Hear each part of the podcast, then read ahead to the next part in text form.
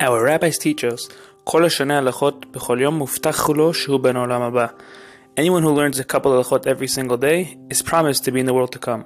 Halachah was created to help you fulfill that mission by teaching halachot every single day and is now learned by thousands around the world. Welcome to Halacha Moment. Today's Halacha Moment was dedicated for the Flashima of Chana Batzima Feiga. My Kadosh Baruch grant her Flashima Bakarov Amen. Today we'll be starting to discuss the Halachot of Rosh Hashanah. Today's question is, does one need to check one's tefillin during Elul? One is obligated to, however, it is praiseworthy for one to have his tefillin mezuzot checked by a qualified sofer during the month of Elul, even though tefillin do not need to be checked without a reason, and mezuzot only need to be checked once every three years. Have a great day.